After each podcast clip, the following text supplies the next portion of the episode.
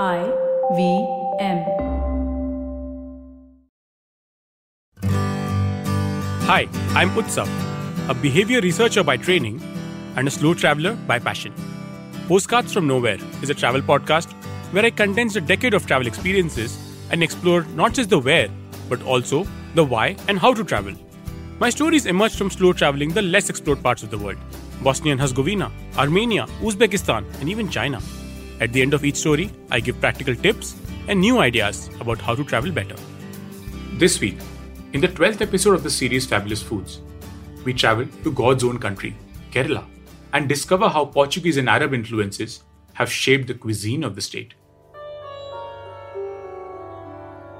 In the town of Kochi in Kerala lies one of the most unique pieces of architecture one can find in India.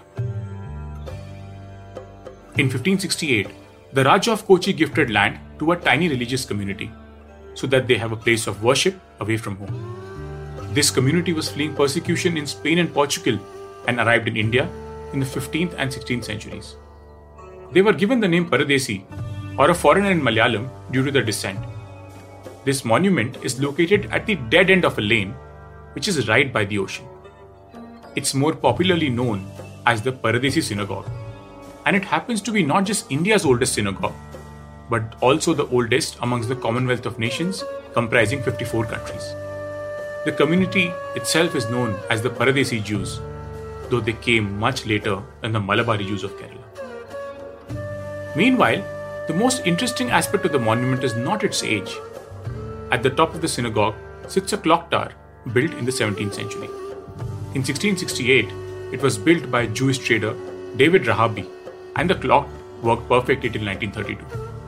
It was eventually restored in 1999. Uniquely, the clock tower has only three faces.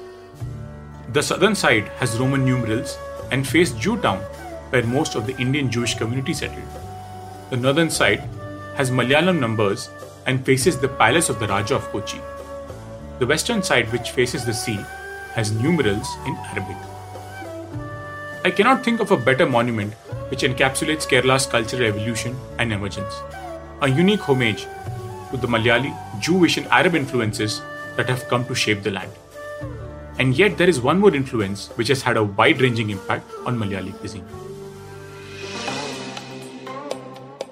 In the 15th century, the enormous demand for spices brought the Portuguese to Kerala. With them, they brought potatoes, chilies, tomato, cashew nut, guava, papaya, and pineapple. However, they aimed for a deeper integration with the native people. Dr. Sergio Mascarenhas, in his work titled Christians and Cochin, the religious factor in Portuguese establishment of Cochin, explains a policy that was introduced in 1510. Under this policy, marriage alliances between Portuguese men and native women were encouraged. This, of course, led to a mixing of food cultures. And you will find one dish extensively in the other Portuguese settlement Goa. The dish is none other than the famous Vindaloo, pork cooked in red wine, vinegar, and garlic. The name Vindaloo comes from the Portuguese name Carne de Vinha d'Alhos, which means meat in garlic marinade. The Vinha d'Alhos became the easier to pronounce Vindaloo. But also, just like in Goa, the Portuguese aimed to spread the message of the Catholic Church in Kerala as well. However, to their horror, they discovered that the wrong kind of Christians already existed in Kerala the Syrian Christians. Incidentally, it is the Syrian Christians who gave the name to appam, which is a rice and coconut hopper. It is likely to have originated from the Syriac word apia and its various variations of appam, such as palappam, made of rice flour and coconut milk, or a sweet nei appam, made of rice and flour jaggery, or even the kalappam, which is made of toddy and does not use any yeast. The Portuguese meanwhile rampaged through Kerala, forcing the Syrian Christians to convert to Catholicism, even offering them jobs as an incentive. The Syrian Christians followed the Patriarch in Babylon, which was not acceptable to the Portuguese. In June 1599, they introduced the Synod of Diamper, which decreed that all Christians must pay homage to the Pope in Rome. While initially the Syrian Christians accepted this, in 1633, a section of them revolted they refused to have any religious associations with the Portuguese, and this led to one of the most fascinating metaphorical battles between the two communities, signs of which are still visible in Kochi. Less than a kilometer away from the Paradesi synagogue lies the Our Lady of Life Church. Just like any other church, right at the top stands a cross. But it was on this very cross that the rebels tied a thick rope. And then began a tug of war, which had two separate teams. One that vowed to pay allegiance to Rome, the other did not. This tug of war bent the cross and obtained its name, Kunan Kurishu, meaning bent cross. To this date, it can be seen at the chapel. And given that over 90% of Christians in Kerala are still Syrian Christians, it isn't hard to guess which side eventually won. While the Syrian Christians may have given us the gift of the name Appam, the Portuguese left an indelible mark on Malayali cuisine. The colonialists were dealing with a practical issue feeding its large armies on land as well as sea.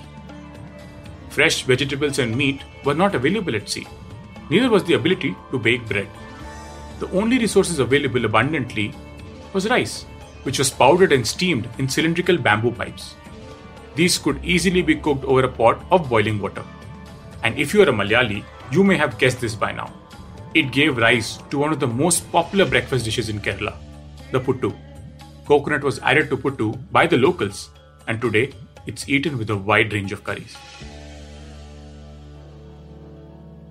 But the Portuguese were not the only foreigners who innovated for practical reasons. The Arab traders, whose long standing relationship with the state led to the emergence of the community known as the Mapila Muslims.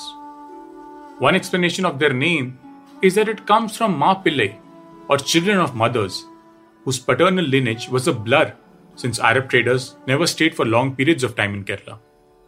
The community fused key ingredients from both cultures the long standing tradition of using ghee and coconut from Kerala and adding wheat, chicken, or mutton pieces, much adored by the Arabs. This led to the creation of a halim like dish known as the alisa, still eaten widely amongst the Mapila Muslims. Be it the well known appam and puttu or the lesser known alisa, these dishes remind me of the unique loktar on the Paradesi synagogue. While there is a side of Malayali, Jewish, and Arab influences, the fourth side is notably blank.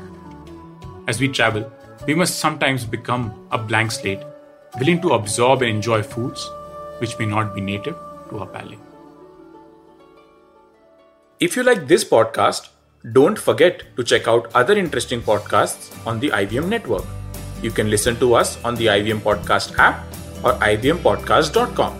You can also follow us on our social media. We are at IVM Podcasts on Twitter and Instagram. If you want to reach out to me, I am Utsav Mamoria on Twitter and YV Travel 42 on Instagram.